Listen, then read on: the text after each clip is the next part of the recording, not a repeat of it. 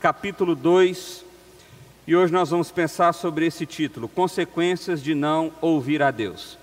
Então, Lamentações, capítulo 2, do verso 1 até o verso 5. Eu quero que você acompanhe aí também, está aí na tela, você pode acompanhar a leitura. Diz assim a palavra do Senhor: O Senhor cobriu a cidade de Sião com a nuvem de sua ira lançou por terra o esplendor de Israel que se elevava para os céus. Não se lembrou do estrado de seus pés no dia da sua ira. Sem piedade, o Senhor devorou toda a habitação de Jacó, em sua ira destruiu as fortalezas da filha de Judá, derrubou ao chão e desonrou o seu reino e os seus líderes. No acender de sua ira, cortou todo o poder de Israel, retirou a sua mão direita diante da aproximação do inimigo, Queimou Jacó como um fogo ardente que consome tudo ao redor. Como o inimigo preparou o seu arco, como um adversário, a sua mão direita está pronta. Ele massacrou tudo que era agradável contemplar, derramou sua ira como fogo sobre a tenda da cidade de Sião. E o Senhor é como o inimigo, ele tem devorado Israel tem devorado todos os seus palácios e destruído as suas fortalezas, tem feito multiplicar os prantos e as lamentações da filha de Judá. Vamos orar mais uma vez? Feche seus olhos. Pai, Obrigado, Deus, por podermos meditar na tua palavra, sermos desafiados pelo Senhor, ó Deus, e um texto, ó Deus, tão dramático, tão difícil, tão duro quanto esse, ó Pai, que nós possamos ver a tua graça, a tua misericórdia e que o Senhor, ó Deus, possa falar aos nossos corações de forma poderosa, Pai. Me use como teu instrumento, em nome de Jesus, ó Pai, é o que pedimos a ti. Amém. Irmãos, eu preciso fazer uma observação aqui antes de fato meditarmos na palavra de Deus. Você que estava conosco desde o início, você viu que eu estava sem paletó. Isso é o que acontece quando a gente ah, faz ao vivo, né? Eu simplesmente esqueci de pôr o paletó. Mas agora, devidamente trajado, eu quero meditar com você então na palavra de Deus.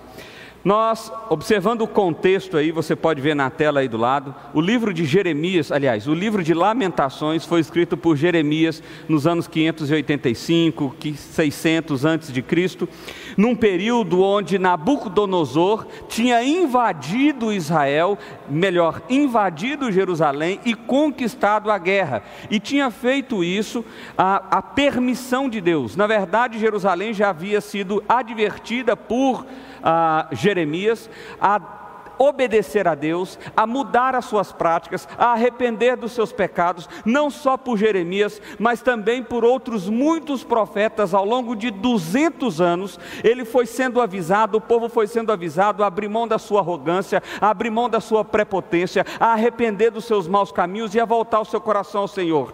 Deus foi avisando, avisando e avisando. De forma mais específica, Jeremias foi um grande arauto de Deus, foi alguém que avisou sobre a ira de Deus que seria derramada caso Jerusalém não se arrependesse.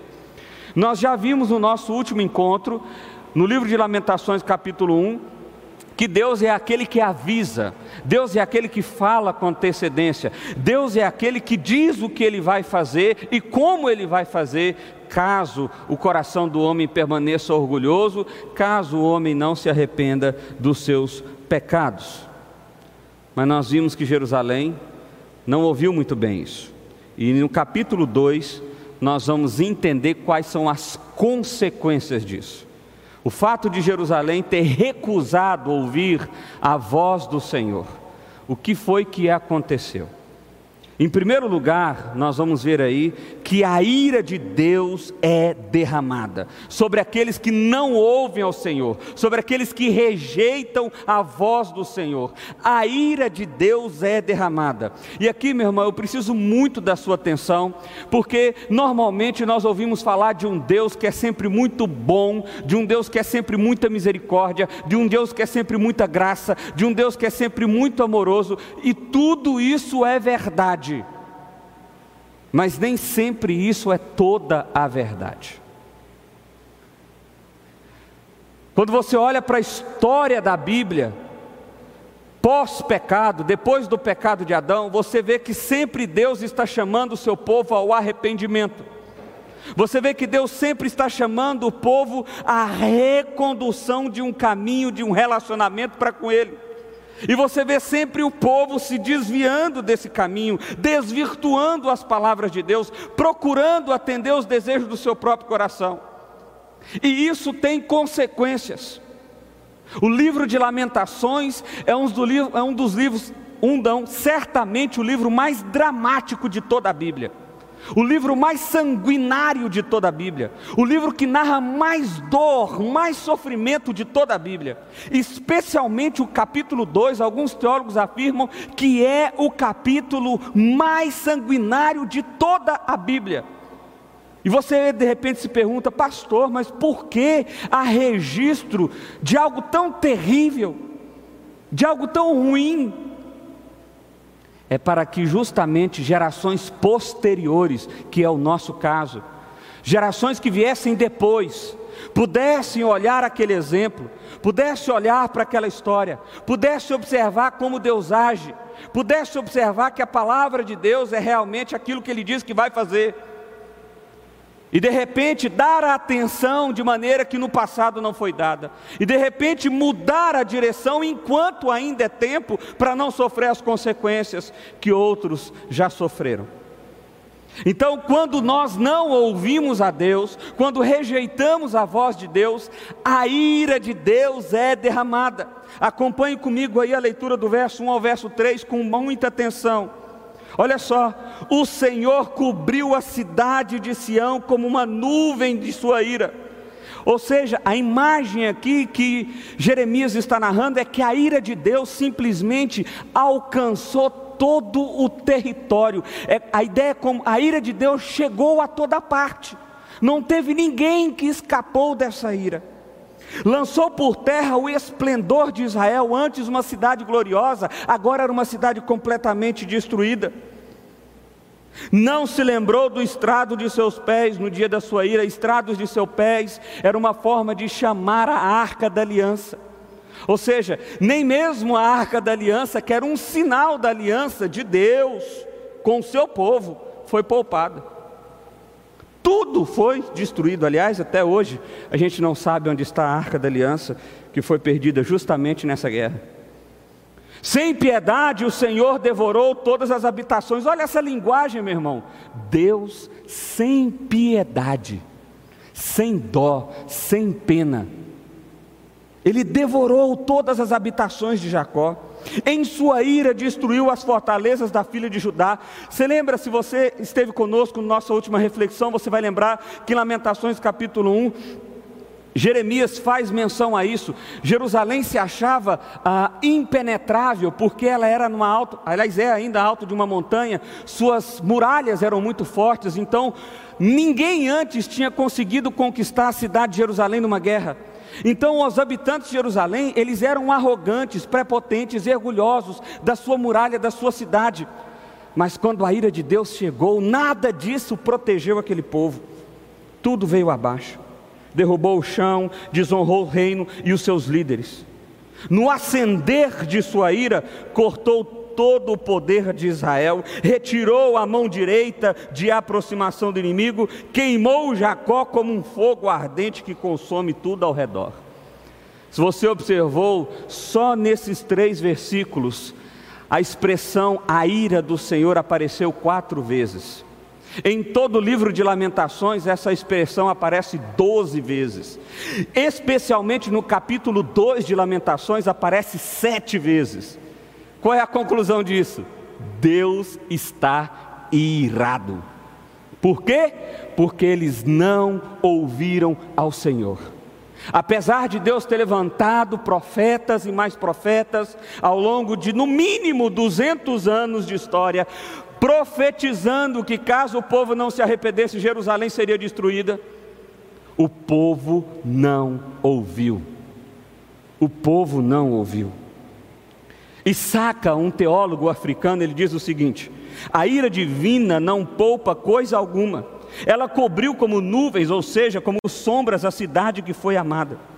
Até o templo orgulhoso de Israel foi atingido. O monte de Sião, local, cidade, local da cidade de Jerusalém, onde ficava o templo, foi devastado. O estrado dos pés do Senhor, que é a arca da aliança, foi destruída. Nada, nada escapou de sua ira. Nada escapou de sua ira.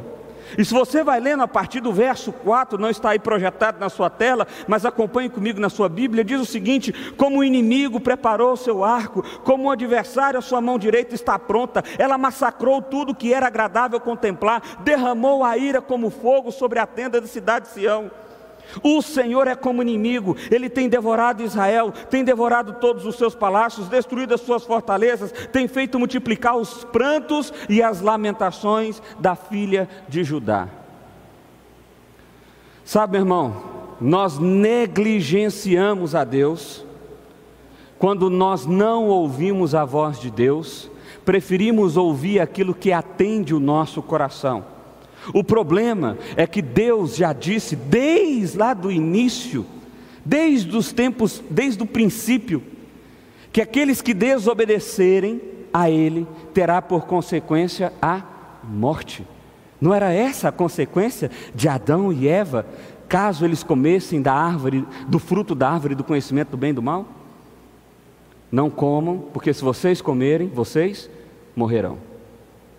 Ali, Deus estava falando do juízo, Deus estava falando da punição que eles teriam caso eles não ouvissem. E infelizmente, desde lá de Adão, o primeiro homem da terra, o homem persiste em desobedecer e em não escutar a voz do Senhor. Então a primeira consequência é que a ira de Deus é derramada. Mas aí você deve estar pensando, pastor, mas essa ira é coisa do Antigo Testamento, Jerusalém já passou, isso não tem nada a ver com a gente mais não. Agora nós estamos na era do Novo Testamento, e a era do Novo Testamento é só graça, é só paz, é só amor. A gente ouve tanto esse discurso, meu irmão, que a gente pensa num Deus ah, bobo, que não tem justiça que não é juiz. Um Deus que está sempre passando a mão sobre os seus filhos rebeldes e levados. É como um pai frouxo, nós já falamos isso outra vez. Mas eu quero te mostrar que a ira de Deus, a promessa do derramar da ira de Deus, não é algo só que aconteceu no tempo e no espaço, lá em Jerusalém, no tempo de Jeremias, mas também é algo que foi prometido ainda lá no Antigo Testamento, através de profetas como Joel, Amós, Naum, Abacuque, Daniel, onde Deus falava: se vocês não se curvarem, se vocês não se arrependerem, se vocês não ouvirem a minha voz, eu virei com juízo, e o dia do Senhor é terrível, assim dizia o profeta Joel. O grande e temível dia do Senhor, essa era a expressão do profeta Joel. E talvez você pense, isso é algo do Antigo Testamento? Não, olhe comigo esses textos do Novo Testamento. Olha o que diz Mateus, verso, capítulo 3. Ele dizia: Arrependam-se, porque o reino dos céus está próximo. O machado já foi posto à raiz das árvores, e toda árvore que não der bom fruto será cortada e lançada ao fogo. E ele traz a pá em sua mão e limpará sua eira, juntando seu trigo no celeiro, mas queimará a palha como fogo que nunca se apaga. O próprio Jesus falando de juízo final e juízo eterno. Mateus capítulo 18 ainda continua: Se a sua mão ou o seu pé o fizerem tropeçar, corte-os, jogue-os fora. É melhor entrar na vida mutilado ou aleijado do que tendo duas mãos e dois pés e ser lançado no fogo eterno. Mas continua Romanos 1,18: Portanto, a ira de Deus é revelada do céu contra toda a impiedade e injustiça dos homens que suprimem, na, suprimem a verdade pela injustiça. Hebreus capítulo 10: Se continuarmos a pecar deliberadamente depois que recebemos o conhecimento da verdade, já não resta sacrifício pelos pecados mas tão somente uma terrível expectativa de juízo e de fogo intenso que consumirá os inimigos de Deus. Apocalipse 20, 15. Se o nome de alguém não for encontrado no livro da vida, este foi lançado no lago de fogo. Espera aí, pastor, esses textos estão no Novo Testamento? Sim, meu irmão, estão. E eles são apenas alguns. Eles são poucos. Há muitos e muitos e muitos mais textos trazendo a mesma advertência que Jerusalém, que Abacuque, que outros profetas trouxeram ao povo de Israel que estava em Jerusalém. Arrependam-se dos seus pecados, mudem a sua maneira de ver, adorem a mim em espírito e em verdade, porque caso vocês não venham fazer isso, eu trarei grande juízo sobre vocês. E o texto de Lamentações está registrado para que eu e você possa olhar para esse texto e simplesmente despertar enquanto ainda é tempo. Para que nós possamos saber, saber quais são as consequências de não ouvir a voz de Deus.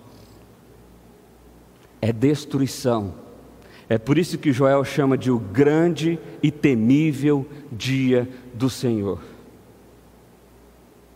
É por isso que Abacuque, profeta contemporâneo de Jeremias, olha que coisa interessante, se você vai para o texto de Abacuque, Abacuque começa um diálogo com Deus, é assim que começa o capítulo 1. Abacuque está olhando para Israel e ele está vendo um povo impuro, um povo injusto, um povo que não adora a Deus de verdade.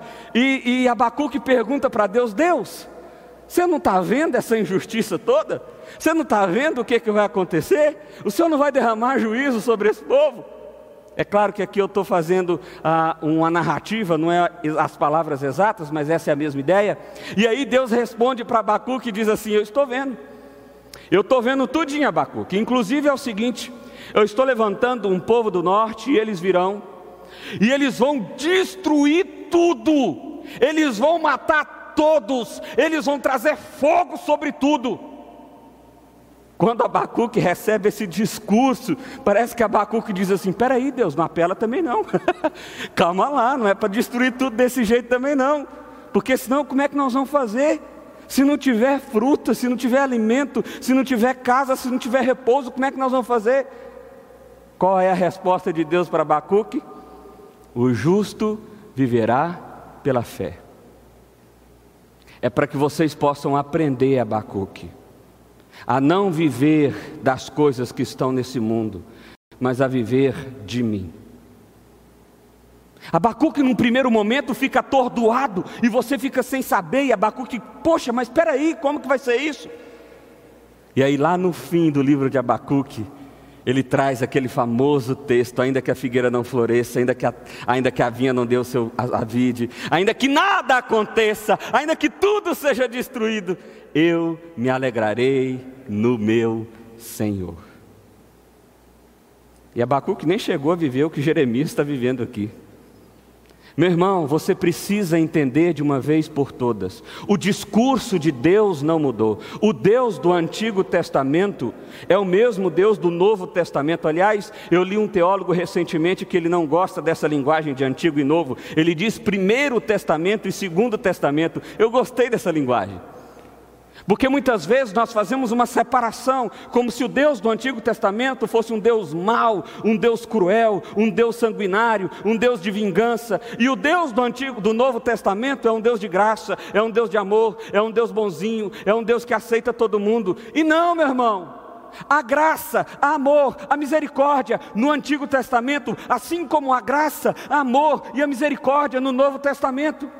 E há juízo, a punição, a sentença no Antigo Testamento, assim como há juízo, punição e sentença no Novo Testamento. O Deus é o mesmo, o discurso é o mesmo, e o direcionamento dele para o seu povo é o mesmo.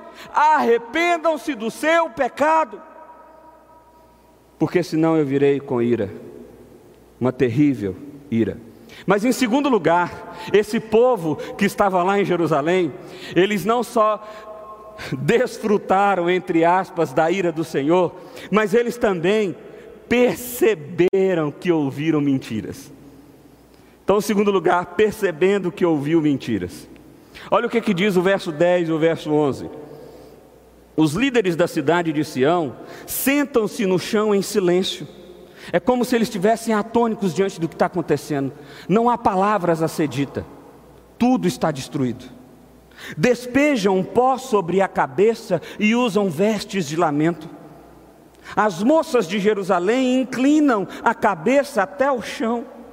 Meus olhos estão cansados de chorar, minha alma está atormentada, meu coração se derrama, porque o meu povo está destruído, porque as crianças e bebês desmaiam pelas ruas da cidade.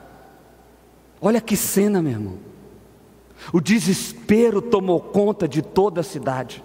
As pessoas estão entregues às lágrimas, as pessoas não aguentam mais chorar, as crianças não têm o que comer, elas estão desmaiando as ruas da cidade.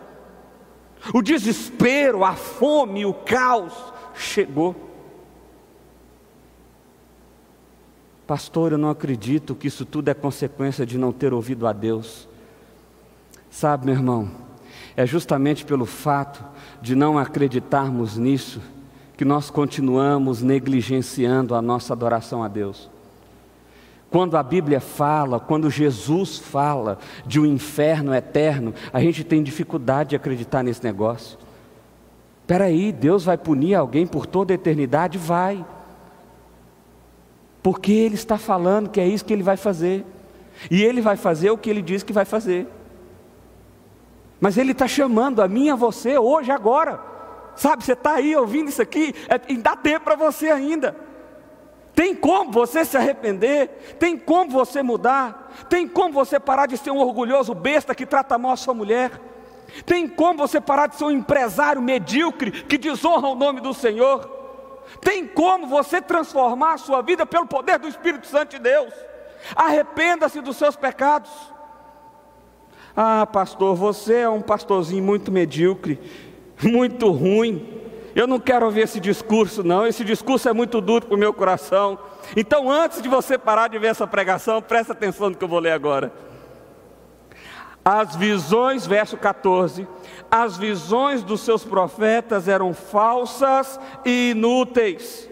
Eles não expuseram o seu pecado para evitar o seu cativeiro a mensagem que lhes deram eram falsas e enganosas.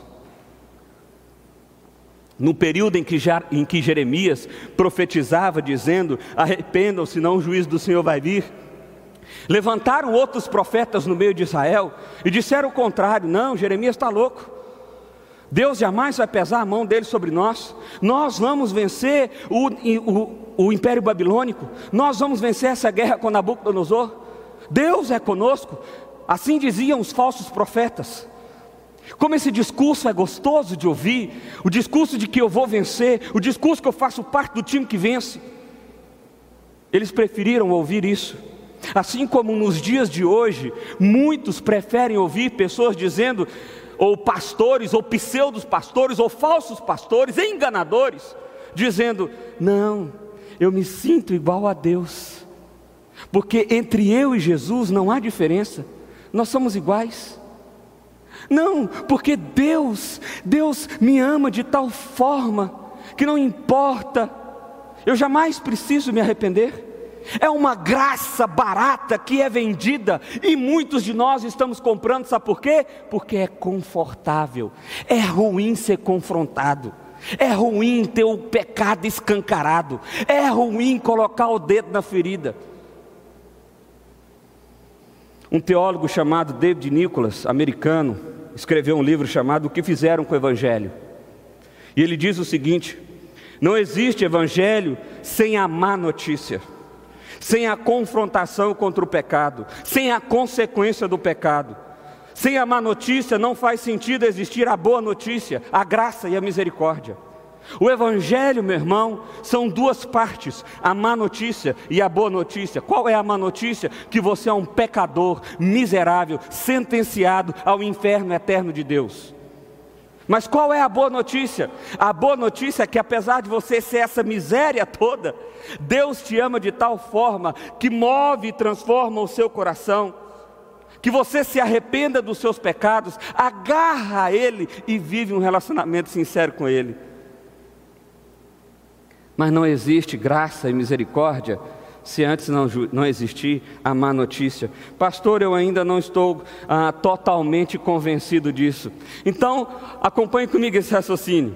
O primeiro encontro de Deus com o homem pós-pecado foi um encontro de confrontação do pecado. Quando a gente vai lá para Gênesis 3, Adão e Eva tinham comido do fruto proibido, mas aí Deus foi encontrar com Adão, como era costume de todos os dias. E qual é a primeira coisa que Deus diz? Adão, onde está você? Adão está escondido numa moita e fala: ah, Eu estou nu, Deus. E aí Deus faz a seguinte pergunta: Quem foi que disse para você que você está nu? O que, que Deus está fazendo ali? Confrontando o pecado de Adão. Esse é o primeiro diálogo de Deus com o homem pós-pecado. Mas não só isso, os profetas do Senhor foram levantados para confrontar o pecado do povo de Deus. Nós vemos isso em Elias confrontando os adoradores de Baal, em 1 Reis 18. Nós vemos isso com o profeta Natã confrontando o pecado do rei Davi, em 2 Samuel 12. O propósito de quase todos os livros proféticos da Bíblia é confrontar o pecado do povo. Isso acontece em Joel, Amós, Obadias, Jonas, Miqueias, Naum, Abacuque, Sofonias, Ageu, Zacarias, Malaquias, Ezequiel, Jeremias e Isaías. Todos esses livros foram escritos para confrontar o pecado do povo. E é isso que Deus está fazendo comigo e com você nessa noite, meu irmão. Essa mensagem não é para você ficar cutucando a pessoa que está aí do seu lado e falando aí, está vendo? Falei para você? Está vendo? Se não arrepende agora, amigão. Eita, pastor está falando aí. não, eu estou falando é com você, é com o seu coração. Essa mensagem é para você, não é para a pessoa que está do seu lado.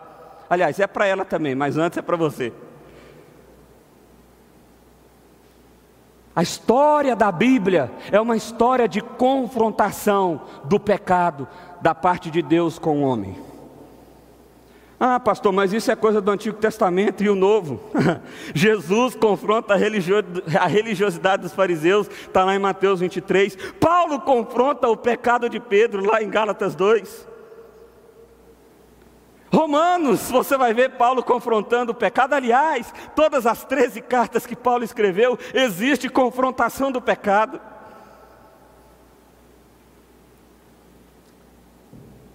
Você pode estar gostando de ouvir pastores, líderes religiosos que massageiam seu coração.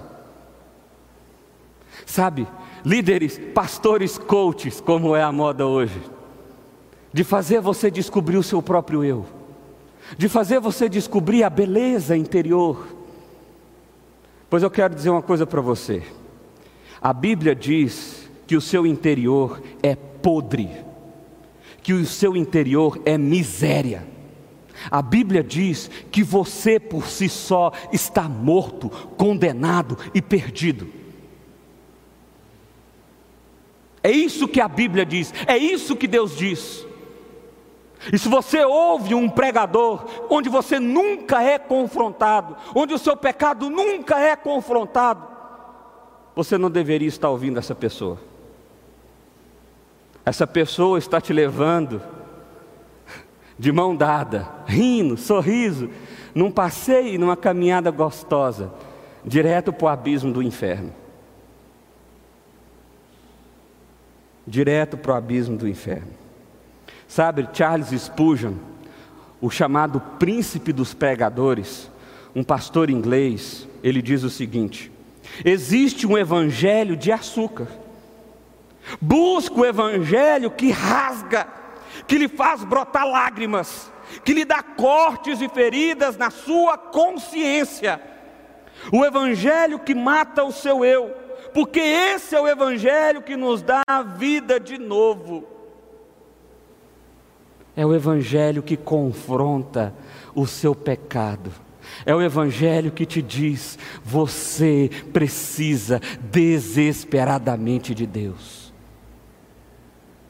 Esse é o verdadeiro Evangelho. Alguns vendem um Evangelho de um Deus como se fosse um vendedor oferecendo um produto. Vai, compra, por favor, compra. Ah, só para ajudar, compra. O Evangelho não é isso, meu irmão.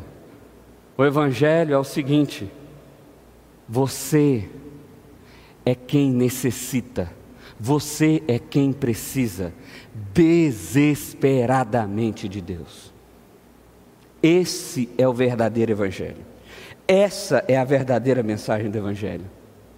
Em primeiro lugar, a consequência do pecado é receber a ira de Deus. Aliás, a consequência de não ouvir a Deus é receber a ira de Deus. A segunda consequência é perceber que quando você não ouviu a Deus, você ouviu outra coisa. E aí, depois que você recebe a ira, você percebe que tudo aquilo que você tinha ouvido era mentira. E em terceiro lugar, quando você se dá conta da mentira que você quis acreditar, a terceira consequência é o remorso de não ter ouvido. E aqui, remorso, eu quero usar na, na, na no significado do nosso português mesmo, que significa inquietação, abatimento da consciência que percebe ter cometido uma falha, arrependimento. Porque foi isso que agora surge no meio do povo de Jerusalém. Eles disseram: a ira do Senhor veio, está tudo destruído em chamas, nós ouvimos as pessoas erradas, e agora que a consciência disso chegou, vem juntamente a dor. Olha o que diz o verso 18, o verso 19. O coração do povo clama ao Senhor. O muro da cidade de Sião corram como, uma, como um rio em suas lágrimas de noite. Não se permite nenhum descanso, nem de repouso à menina dos seus olhos. Levante-se, grite no meio da noite, quando começam as vigílias noturnas. Derrame o seu coração como água na presença do Senhor. Levante para Ele a, as mãos em favor da vida de seus filhos, que desmaiam de fome na esquina de todas as ruas.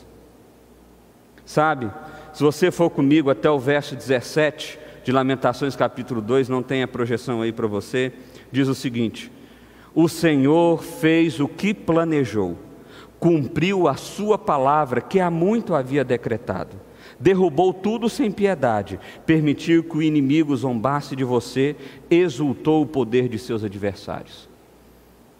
Não foi por falta de aviso.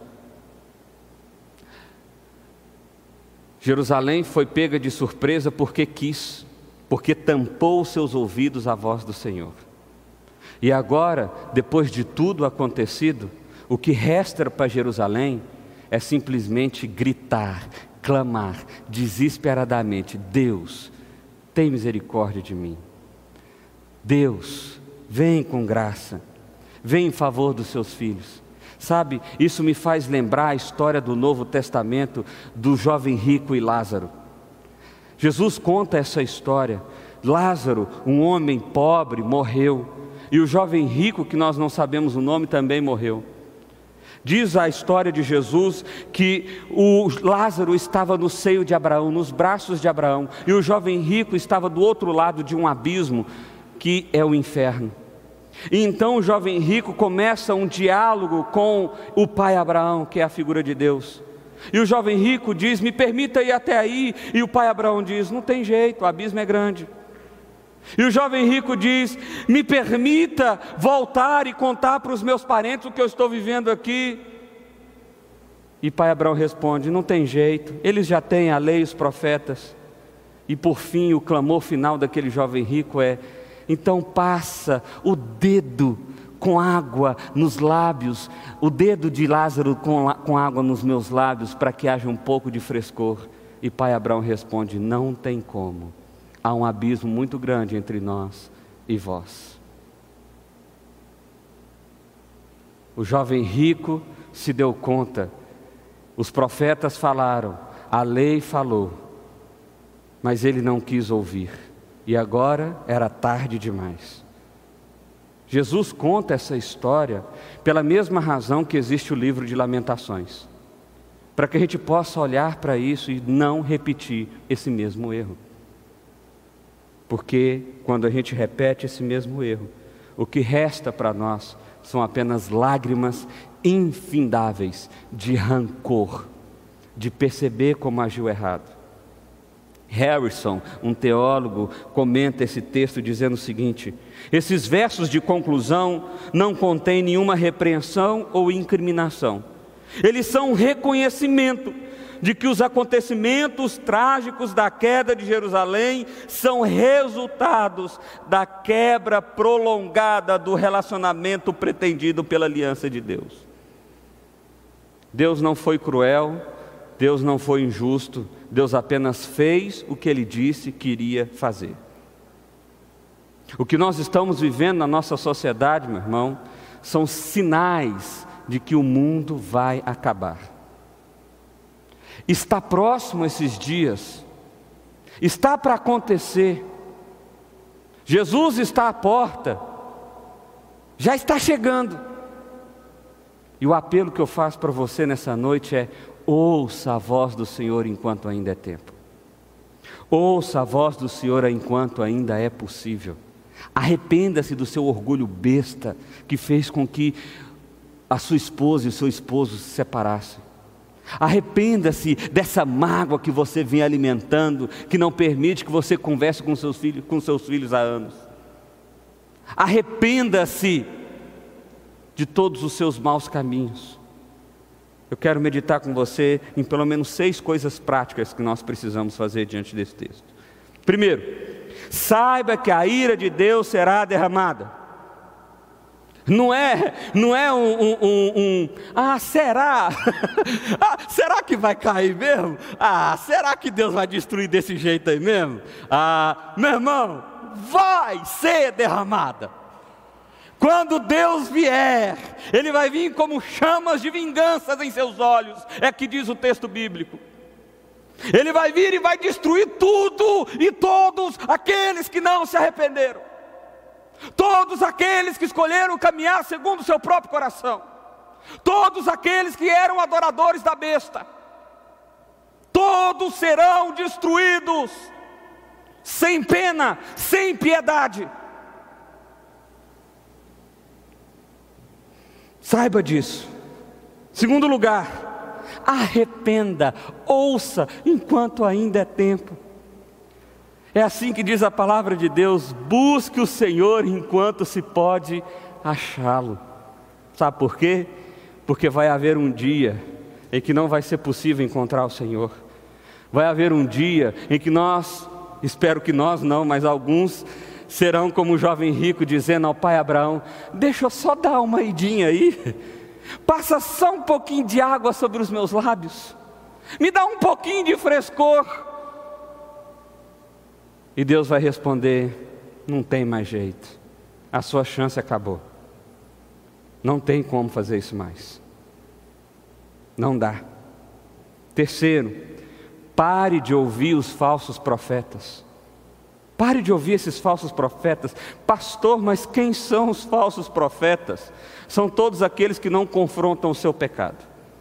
Toda vez que você ouvir um falso profeta, você vai ter a seguinte sensação: ele vai pegar a palavra de Deus, vai pegar e embaralhar uns três, quatro versículos lá, para dizer para você que você é sempre especial, para dizer para você que Deus sempre vai fazer coisa boa na sua vida. Quando você não é confrontado pelo seu pecado, quando você nunca é confrontado, eu não estou dizendo que a mensagem do Evangelho não tem esperança, ela tem esperança ela é de esperança. Mas ela só é de esperança porque eu entendo aonde que eu me enfiei. Eu entendo quem eu sou. Sabe, eu fico pensando nos dias de hoje, esses pregadores que pregam a prosperidade. Dias em que as projeções de desemprego é duplicar, triplicar, quadriplicar. Dias em que as pessoas, muitas, precisam da ajuda do outro para poder comer. Que prosperidade é essa? Eu fico pensando nesses pregadores que pregam essa prosperidade. Às vezes eles rasgaram a Bíblia, porque todos os apóstolos do Novo Testamento morreram pobres e miseráveis. Aliás, o apóstolo Paulo, que era rico, estava ali para ser o sumo sacerdote, um dos homens principais, tinha status sociais, tinha poder e tinha dinheiro. Quando ele foi chamado por Deus, Atos capítulo 9, o texto diz o seguinte: Vá lá, Ananias, porque eu vou mostrar para ele como importa sofrer pelo meu nome. A partir desse momento, Paulo perdeu todo o seu status sociais, perdeu todo o seu poder, perdeu todo o seu dinheiro. Foi preso várias vezes, açoitado várias vezes, ficou sozinho e sofreu de solidão. Então, Paulo era um crente ruim? Claro que não, meu irmão. Claro que não. Paulo era um verdadeiro profeta do Senhor. Paulo era um verdadeiro profeta do Senhor. Não ouça os falsos profetas. Quarto lugar, é melhor ser confrontado por Deus do que surpreendido. A Bíblia diz que a volta de Jesus vai ser como um ladrão chegando a um lugar. Ninguém vai esperar. E é bem verdade que quando Jesus fala sobre isso, ou quando a Bíblia fala sobre isso, está falando no sentido de que ninguém sabe a data, o momento exato que ele vai vir. E realmente ninguém sabe.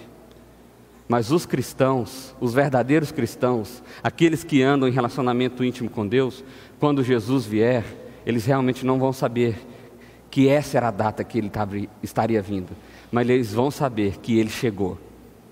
Eles vão poder cantar a música que nós cantamos aqui, Maranata, ora vem Senhor Jesus, vem Jesus, vem Jesus, porque a sua volta não é algo que me desespera, a sua volta é algo que me anima, a sua volta é algo que me encoraja, a sua volta é algo que enche o meu coração de alegria, a sua volta é algo que me dá esperança. Eu não sou surpreendido pelo fato de que Jesus vai voltar. Eu não serei surpreendido pelo fato de que Deus vai destruir toda, essa, toda a humanidade, toda a terra. se eu estiver ouvindo a voz do Senhor. Mas quem quiser ficar surdo para essa voz, será surpreendido, e nesses dias serão tarde demais. Quinto lugar, a cruz do Calvário satisfaz a ira de Deus sobre todos aqueles que ouvem o seu Evangelho.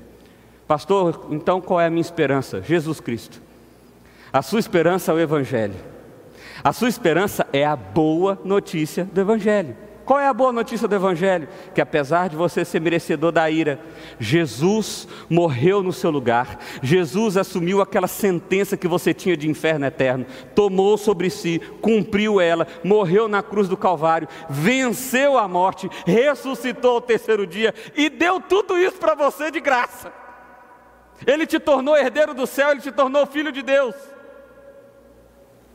E essa é a boa notícia do Evangelho, é isso que anima o nosso coração, é isso que faz eu ansiar pela volta de Cristo, porque essa obra será completada de uma vez por todas, não haverá sofrimento, nem dor, nem ranger de dentes, nem lágrimas.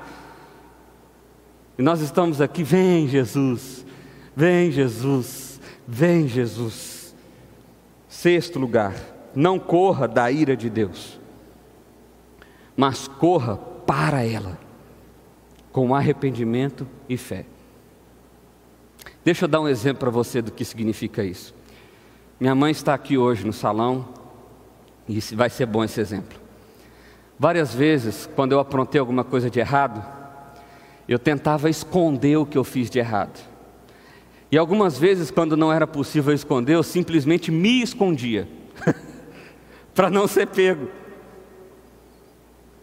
E acredite, todas as vezes que eu fui pego, a disciplina chegou. a ideia aqui é que nós não devemos correr de Deus, mas devemos correr para Deus. Diz para Ele: Deus, eu falhei, eu cometi falhas, eu errei, eu fui negligente na adoração com o Senhor, eu fingi que eu era cristão, e eu estou descobrindo tudo isso agora. Mas Deus, eu me coloco aqui de todo o coração diante do Senhor e para admitir todos os meus erros, todas as minhas falhas e pedir perdão por todos os meus pecados. Ah, meu irmão, é isso, é isso. E aí você vai entender o que é graça, porque Deus vai virar para você e vai falar assim: realmente, eu vi que você fez tudo isso de errado, realmente você merece ser punido, mas sabe, teve alguém que foi punido no seu lugar. É o meu filho unigênito, Jesus Cristo, que morreu na cruz por você.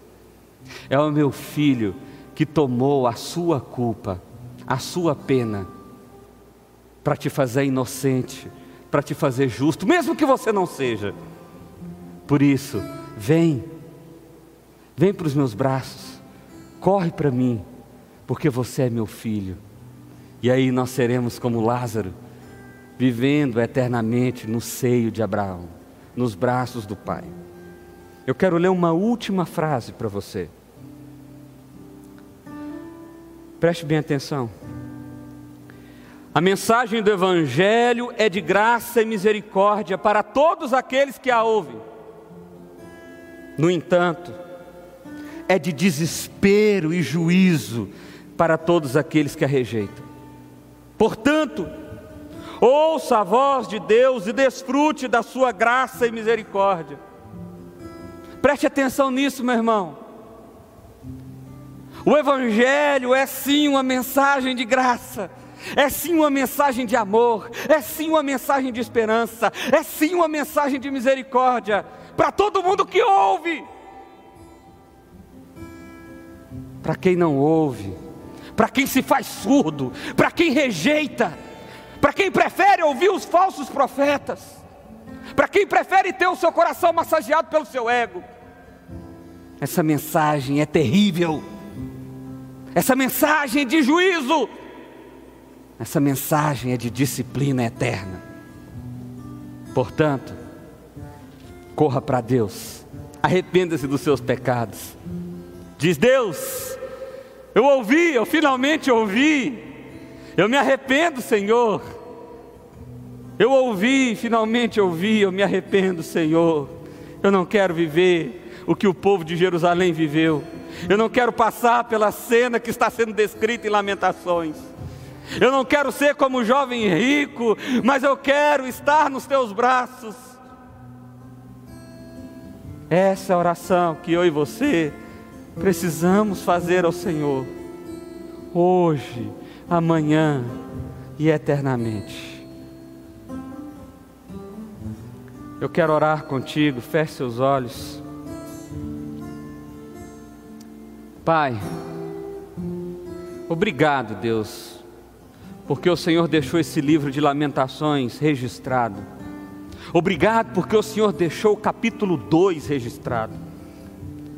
Obrigado, Deus, porque o Senhor não é injusto, porque o Senhor não, não falseia, o Senhor não conta meia verdade, mas o Senhor é sincero. Obrigado, Deus, porque o Senhor está disposto a nos abraçar, nos amar e nos envolver em teus braços. Por isso, Deus, nós pedimos ao Senhor, vem com teu Espírito Santo sobre nós nos desperta para Ti, abra os nossos olhos, nos faça perceber o quanto precisamos do Senhor, o quanto precisamos da Tua graça. Pai, tira de nós essas vozes que nos desviam de Ti, que nos desviam do propósito de andar contigo, e nos quebra, Deus, agora e hoje, se necessário for, porque melhor é receber a Tua disciplina hoje do que receber ela na eternidade. Melhor é ser despertado pelo Senhor agora do que só perceber com rancor que falhamos. Vem sobre nós, ó Deus, inunda-nos com a tua graça e com o teu amor. É a oração que fazemos a Ti, em nome de Jesus. Amém, amém e amém. Nós estamos chegando ao fim desse culto. Quero